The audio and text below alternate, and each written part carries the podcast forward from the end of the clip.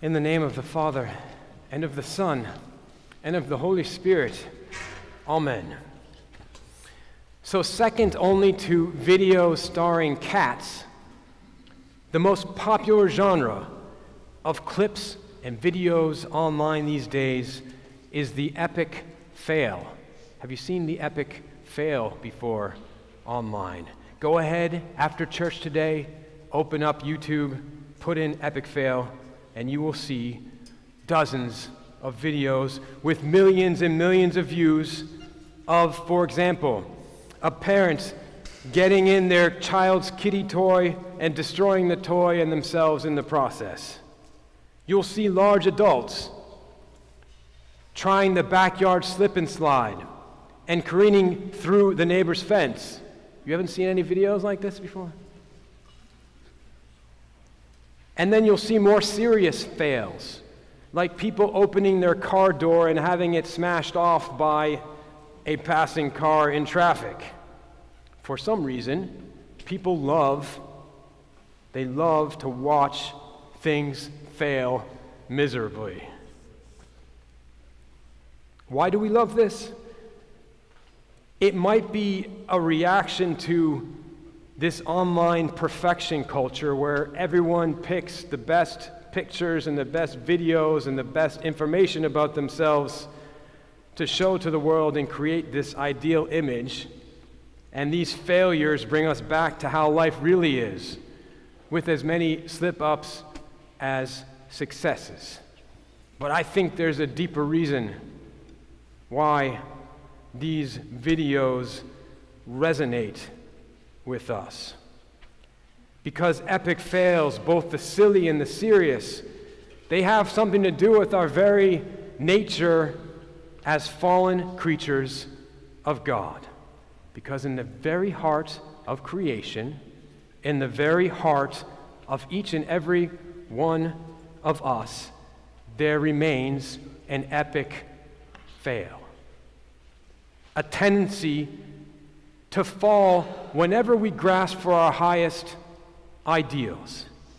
Today's Feast of Pentecost reminds us of our human nature to fail, but then it turns that epic fail on its head with the coming of the Holy Spirit. So let's start with what happened at Pentecost and the epic biblical fail that it references. Recall on the day of Pentecost there was a rush of wind, and there were flames of fire. And suddenly, Jesus' disciples were able to speak to the crowd in their own native languages, all the languages of the world. This was a great miracle, and it wasn't metaphorical, it's spoken of with precise details.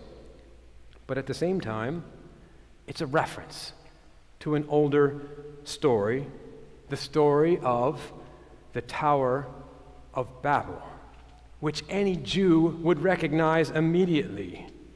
Because early in the book of Genesis, you may recall, God's people decided to build a giant tower, which was really a giant city. Right? And they do it so they can make a name for themselves, so they can protect themselves against the invading forces of the world. So they start building this tower together. But God's plan is different. Suddenly, the people start speaking different languages and they can't understand each other. The city's abandoned and the people are scattered all over. This story of the Tower of Babel, it's foundational to the biblical worldview, and that's why it's found in the first few pages of the Bible. But it's hard for us modern people to accept. Because we've been taught from a very early age that you can perfect society through reason and education and good moral values. And we can and we should improve society by these things. But Scripture reminds us that we first have to come to terms with our towers of Babel with our epic fails before we achieve anything truly good. Because whatever humans build, albeit with good intentions, is corrupted and is compromised from the start. We've built airplanes and drones, which have the potential to bring humanity closer together and provide for each other's needs. But for every pound of food and medical supplies dropped by an airplane, there's been a thousand pounds of bombs to divide and consolidate political power. We've built a digital web of information to instantly exchange the best of human art, science, and progress. And then almost simultaneously came virus, viruses and trolls and hacking. And instead of exchanging the best of humanity, the web also exchanges the worst pornography, violence, fear, and lies. From the Tower of Babel to this very day, humanity aims for the stars, but in our pride and our sin, we create disasters. So this all seems pessimistic. If it seems like we can't do anything right on our own, now finally, we're ready to discover how we can do all things right with God. That is the great reversal that happens today on Pentecost with the coming of the Holy Spirit. Jesus has prepared his disciples for the moment, for this moment for years. He's taught them to let go of their ego needs for dominance, for protection, for recognition, and to rely only on God's provision in all things. Pentecost was the greatest transfer of power that has ever occurred on earth, from God to man. But notice that it didn't happen like any transfer of power the world has ever known. There's no consolidation of power around the strongest disciple. There's no one dominant language or holy place. Instead, God sends tongues of fire to burn bright in each disciple and the hundreds more gathered there that day.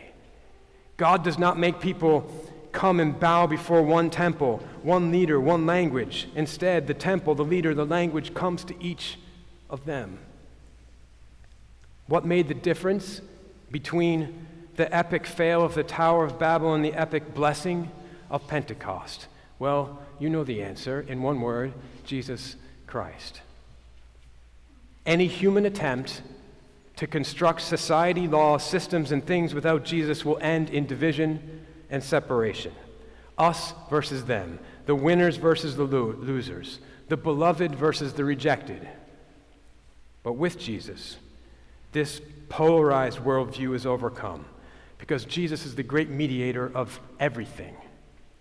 He's the bridge between the winners and the losers, the bridge between human sin and divine grace, the bridge between heaven and earth. And of course, this great transfer of divine power that we call Pentecost, as with all revelations of God, is not one and done.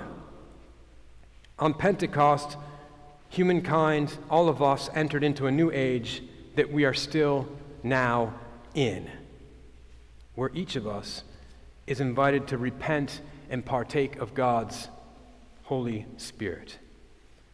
We're not worthy. We're not cured of our towers of Babel and epic fails, neither as a country, nor as a church, nor as individuals.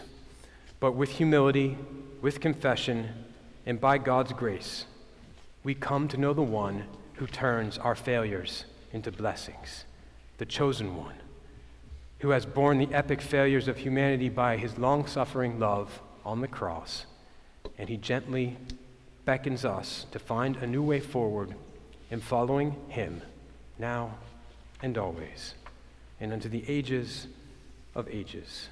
Amen.